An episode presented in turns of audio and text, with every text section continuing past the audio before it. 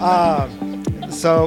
with the how do you know when you know in regards to with motivation, um, I always knew I wanted to be a doctor, help people out, uh, be part of them when they're in their difficult times, and I never wanted to own my own business or run it. It wasn't a initial plan. Uh, went through medical school, got got a job in an awesome facility, and was beyond frustrated working in these seven to eight minute time slots for every uh, 10 minutes of face to face care, having 20 minutes of paperwork,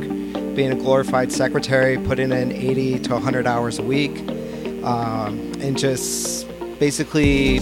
developing all these unhealthy habits between uh, eating like crap, uh, really not putting my health well, ignoring my family, uh, and just being just down in the dumps. And just trying to think of uh, what else can be can be there, and seeing that there was an opportunity for uh, putting the focus back on patients, being able to that's what I enjoyed doing, that's what I wanted to do, and just taking a step back and figuring out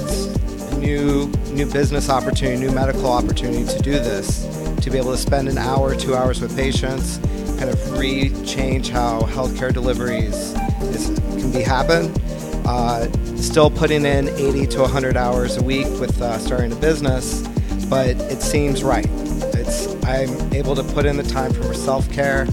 Uh, when you're in the weeds and you're uh, running into hurdles, if you're still pursuing the goal, that's I think how you know you're in the right direction.